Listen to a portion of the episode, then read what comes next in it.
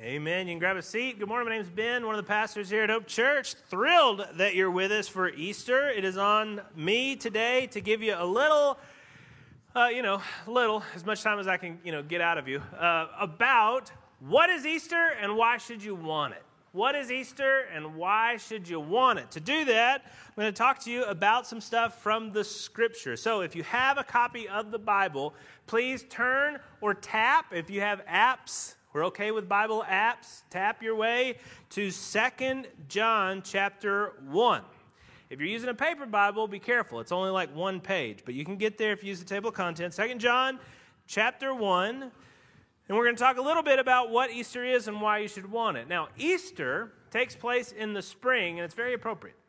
Easter is all about resurrection, the resurrection of the Christ. And as you're driving around in the spring, you get this beautiful sort of visual of that. Yesterday, I had an extra minute and I drove up into Little Cottonwood Canyon. I didn't go very far and then turned around and came back. But as you're going up through the roads leading up to the canyon, you're seeing all these trees blossoming and blooming again. And it's beautiful. Resurrection going up into the mountains and you're seeing all this sort of just dead granite. But then there's deer jumping up the rocks, and it was beautiful, new life. We're going to talk today about true love as the core component of Easter. And I even saw that as I'm driving up through there, there were people taking pictures for prom. You shouldn't be laughing. That's true love, right? Oh, it's definitely love, it's definitely true. It's definitely pastel, right? Everybody was shining. It was very spring in its aspect. Maybe. But true love is at the core of what spring really is. And so I want to get into that. And I want to show you, and I want to show you because it's a heartbeat of Christianity. It's what we live in. It's what we're all about. It's what Christianity is. And part of how I want to show you that is because the greeting that was used to begin the letters of the New Testament is somewhat repetitive. It's because they used the same one every time, they never got tired of it. Our greeting is sort of just bland. Hello. I don't know what that means. It just means hello. It's just a thing I say, and if you say it back, we both feel less social anxiety because we said the thing we're supposed to say. But in the New Testament, they used a greeting that actually was filled with a great deal of meaning. They would say, grace and peace. And that greeting begins so many of the epistles. I could read them to you, but I need to actually keep that time for something else. They start so many of these that you would just think that that's how the Christian community in the early times actually just greeted one another. I want to show you from 2 John chapter 1. It says in verse 3 Grace, mercy, and peace will be with us from God the Father and from Jesus Christ, the Father's Son, in truth and love. More skilled pastors might be able to get through more of this more quickly. I'm just going to do what I can. There's so much here. It's saying that we really will receive grace, mercy, and peace as fruit of true love. It even breaks it apart. It's not just love that I'm telling you is really true. And the more you have to tell me, the more I'm wondering, that's probably not true. No, it's breaking it apart to show you that it's not just true love, it's really in truth and love from the Father and from Jesus. These aren't just ideas out in the air that you're supposed to take and create this sort of ideology around. They're actually from a person, gifts from a person. And I want you to see it so you can understand what we mean by true love. Part of the reason I'm going to go to the Old Testament to make some of this case is because I want you to really hear me when I say true. In the Old Testament, there's a book called Isaiah. And Isaiah, in sort of biblical scholar circles, is sort of joked as the fifth gospel because there's so much in it about Jesus, even though it's written 700 years before Jesus. 700 years before Jesus, and yet there's so much in there about Jesus. So much so that we even talk about prophecies in Isaiah of Jesus because it's just you're reading about the guy just 700 years before. And I know most people aren't excited about prophecy or don't really think that it's possibly true, but I want to give you some truth. Here's what happened. There's a, the reason, part of the reason that we're going to use Isaiah is because of what's called the Dead Sea Scrolls. There was a Bedouin shepherd in the 1940s who fell into a cave. It can be positive to be clumsy sometimes. Apparently, this is how things happen. The guy's walking, he falls into a cave. He looks over, and there are jars, and in the jars are ancient scrolls. He doesn't really know what he's dealing with. He's a Bedouin shepherd. He's not an ancient scholar, but he takes him to town. They make their way to somebody who does know what's going on, and they find out that these are scrolls that were the writings of a community in the desert near the Dead Sea. So they call them the Dead Sea Scrolls. Nobody said the archaeologists are creative, but that's what they call them. And the Dead Sea Scrolls are from a hundred years or more before the time of Christ. One of those scrolls contained a complete copy of the book of Isaiah. It's called the Great Isaiah Scroll. Again, you know, just descriptions. But that's what they call it, the Great Isaiah Scroll. And in the Great Isaiah Scroll is all of the book of Isaiah, and we have a physical copy of it a hundred years before the time of Christ.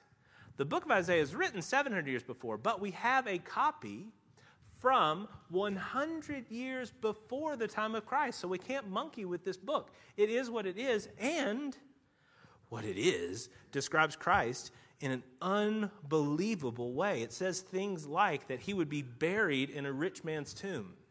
We know that Christ was buried briefly, Easter, in the tomb of Joseph of Arimathea. Doing pretty good. Rich man's tomb that he wouldn't be desirable. If you look at the life of Christ, he was born as a laborer, he was a rustic. He wasn't somebody who drew crowds because of his charisma. His teaching was interesting, but his crowds came as he did miracles. You produce food, people come. Donuts, right?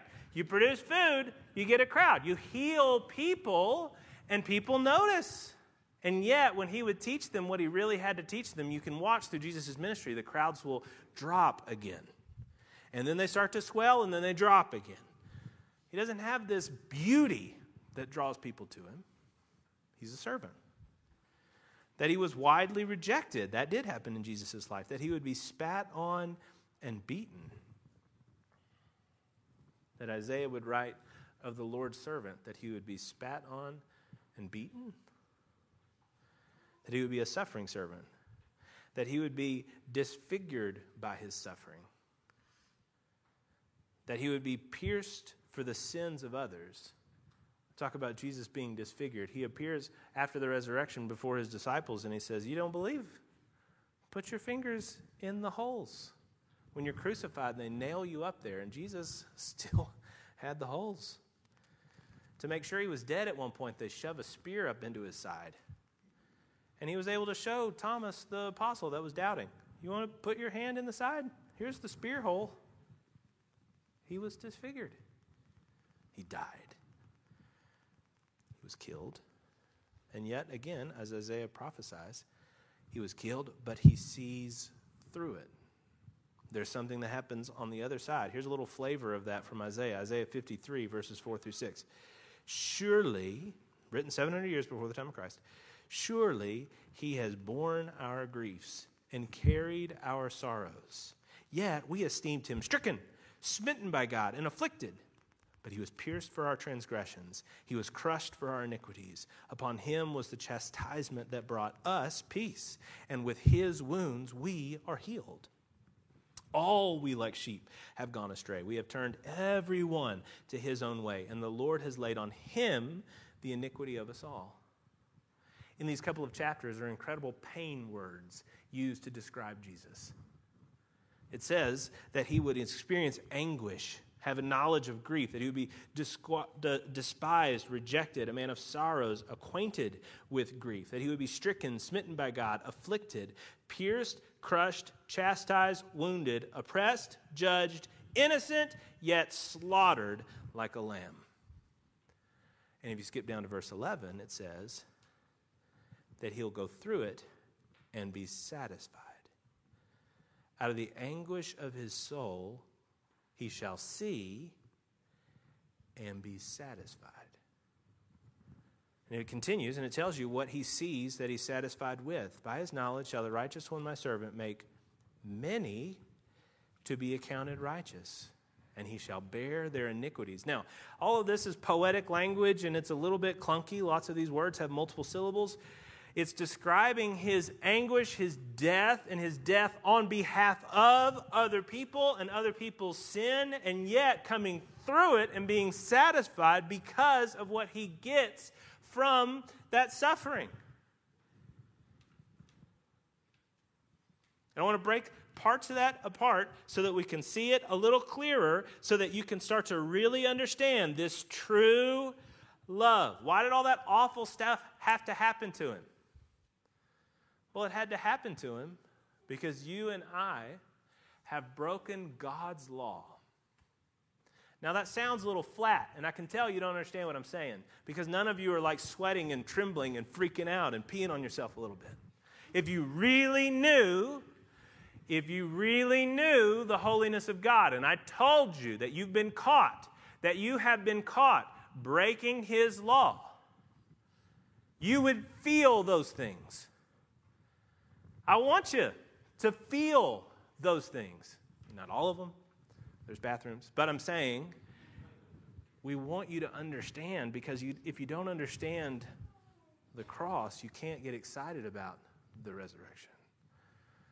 You and I have broken God's law. Have you ever been pulled over? You know, you're driving, you're driving too fast, you're driving, you go through the red light, and you see the red and blues behind you. Ah, how does that feel? Ooh. And you get pulled over and you know you're guilty. And you know that people driving by are going to be looking to see you in your guilt. I do that. Do you? I try not to because it seems like a bad thing, but every time you're driving by, you're like, so who was it? Ooh, that guy. Ooh, that guy. Oh, that looks like a guy that would do. You know, I don't know what you're supposed to collect from that information, but you see him and you know when you're getting pulled over that people are seeing you, oh, in your guilt. And and they're going to give you a ticket and it's bad. Not that bad, but it's bad. Turn up the volume. You ever been convicted of a felony? Yeah, smart. Don't say, like, yeah, because then everybody kind of inches away.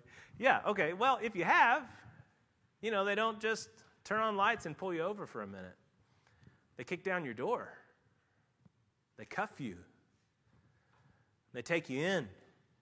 You stand before a judge and you're arraigned, and the judge gives you what you did. They, they tell you what you're accused of doing. Imagine that fear from breaking a federal law. Well, do you see what I'm doing? The higher the court, the higher the guilt. The higher the law, the higher the fear, if you're rational. You haven't broken a city or a state or even a federal law. You've broken a heavenly law. You've broken God's law. What should you feel? Let's look at it another way. Maybe it's something a little easier to kind of get your head around. Have you been doing any spring cleaning yet? It's hard. You know, sometimes it rains or gets really windy or just snows, even though it's spring and your yard is starting to grow again.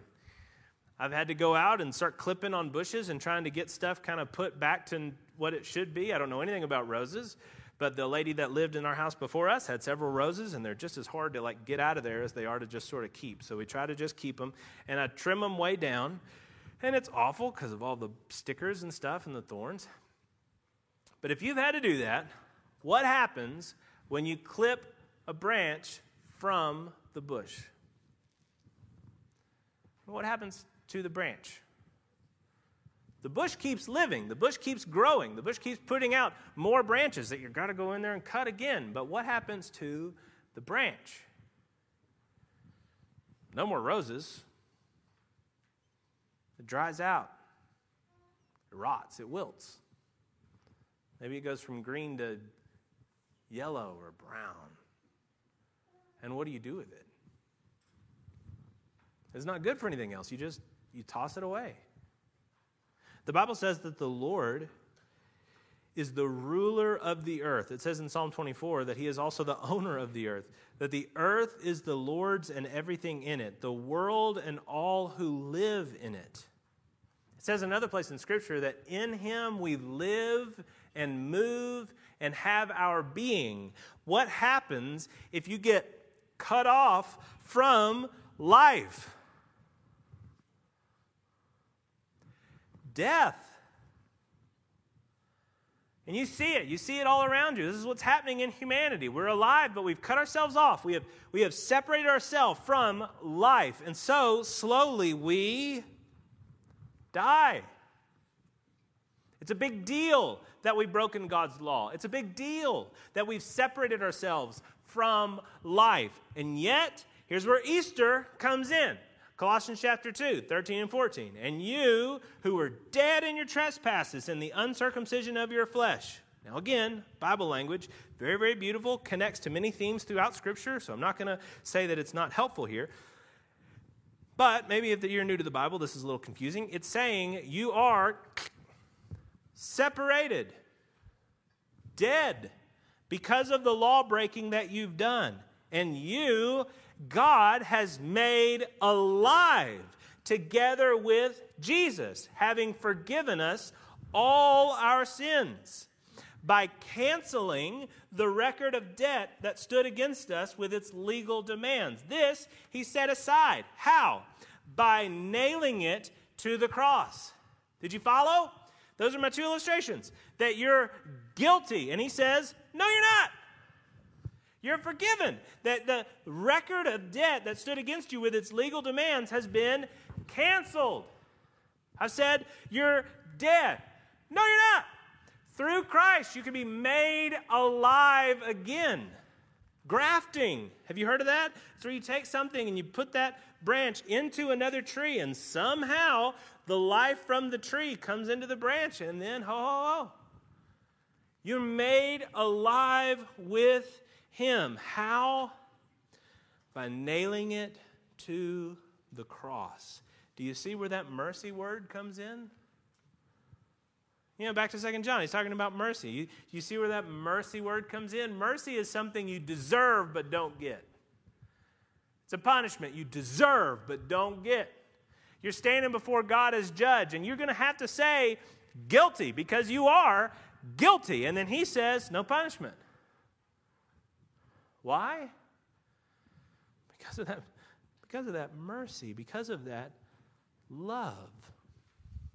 Then we talk about grace, the mercy and grace, the grace that comes from the Lord. In Isaiah 53 again, going to verse 12, it says, Therefore I will divide with him a portion with the many, and he shall divide the spoil of the strong, because he poured out his soul to death and was numbered with the transgressors. Yet he bore the sins of many and makes intercession for the transgressors. It's saying there that God has earned everything that He's earned, Christ has earned through what He has done in His perfect righteousness and His death and resurrection is like spoil. And He's sharing it with you. God in his grace is giving his riches to you. If you go to the New Testament it says in Philippians 4:19, "And my God will supply every need of yours according to his riches in glory in Christ Jesus." That's grace. Mercy is something you deserve that you don't get. Grace is something you don't deserve that you get. It's saying here that God's riches become yours. How? By being united with him through Christ. It's a very real marriage. That this gift that you're given is not merely his riches, because this grace, mercy, and peace that you're given from him aren't things of themselves. They're things that are the product of your new relationship with him. He's not giving you just these things, he's giving you himself. This grace, we're talking about a marriage. Now, in a fairy tale, a very poor person marries a very wealthy person. And what help, happens to the wealth of the very wealthy person? It now becomes also the wealth of the very poor person. They don't have prenups in fairy tales. The, the poor person gets the wealth of the rich person because they're married. And in a fairy tale, you're not ever marrying for the wealth, but it's the thing that happens at the end anyway. You would be pretty shallow to marry somebody just for their things. And that's what the Lord is doing. He's not just giving you his wealth, he's giving you himself. These are gifts from God the Father and the Lord Jesus Christ. He's giving you himself. They're coming from a person. This is, this is gifts that you don't deserve. You see the mercy. I hope you see the grace, but you should also see the peace. Look again at 2 John 1 3. Grace, mercy, and peace will be with us from God the Father and from Jesus Christ, the Father's Son, in truth and in love. If you've received this gift, you've been grafted into a new tree. If you received this gift, you've been redeemed by a person, and it's a person who wants to know you. He's, he's bringing you into that relationship, and that relationship gives you peace. Why? Going back to Isaiah, and this time, chapter 26, it says, You keep God, you, God, keep him in perfect peace, whose mind is stayed on you, because he trusts in you. Trust in the Lord forever, for the Lord God is an everlasting rock. What would it be like to really have perfect peace? Have you ever known perfect peace? If you try to imagine right now peace, I think what you're going to imagine is really distraction. When I imagine peace, first I think about the Corona commercial with the the beer with the lime and the beach and the noise. There's not blasting music. Oh my gosh, that's not peace. Blasting music, you ever go to Vegas and it's just ba, ba, ba. No, no, no. Just the beach, just the crashing wave, just the one bird somewhere making that one noise. And you're just, just peace. Well, that's not peace. That's called a distraction. That's a vacation. Vacation's great as a distraction, but it's not peace. What a vacation is, you've got lots of problems. So you get an airplane and you fly away from those problems and you go to a place that's nice.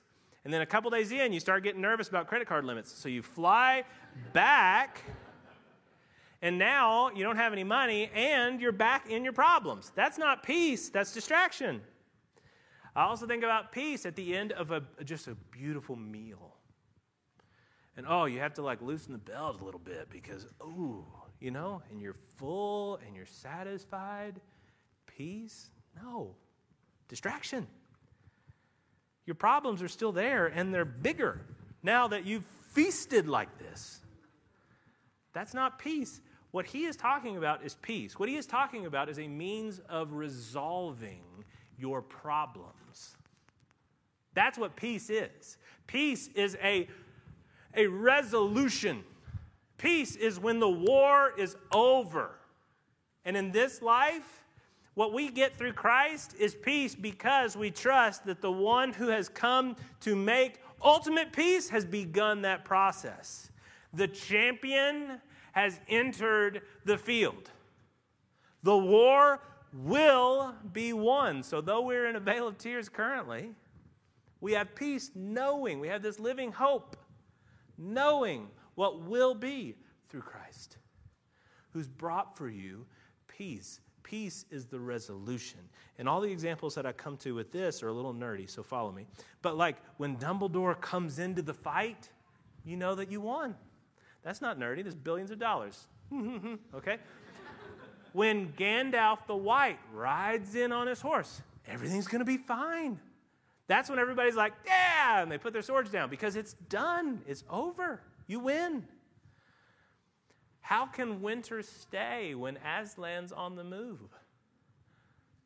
And if all that is too nerdy for you, come on, you know, get into it. But also, think of it differently. Imagine you're four, and you're for some reason down in the unfinished basement and you never go down there. So you probably are just in a nightmare right now. It's not even real life. It's just you're in a nightmare and you're four years old and you're in the unfinished basement.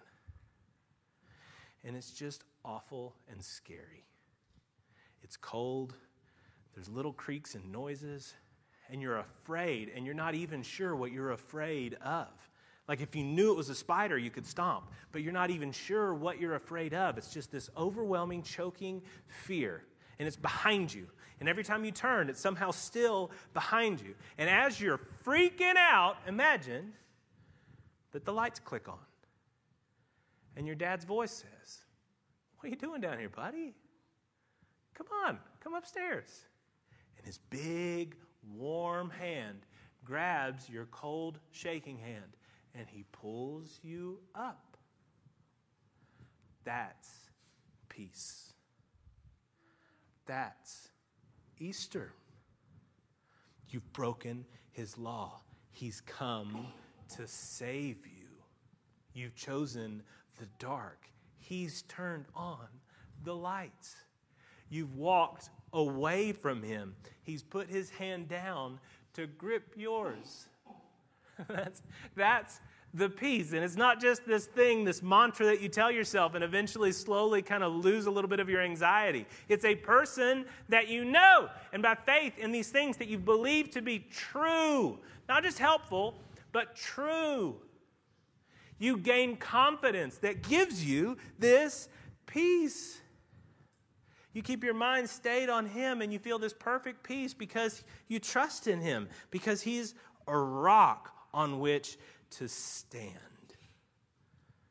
It is true love. Do you believe it? Do you have it?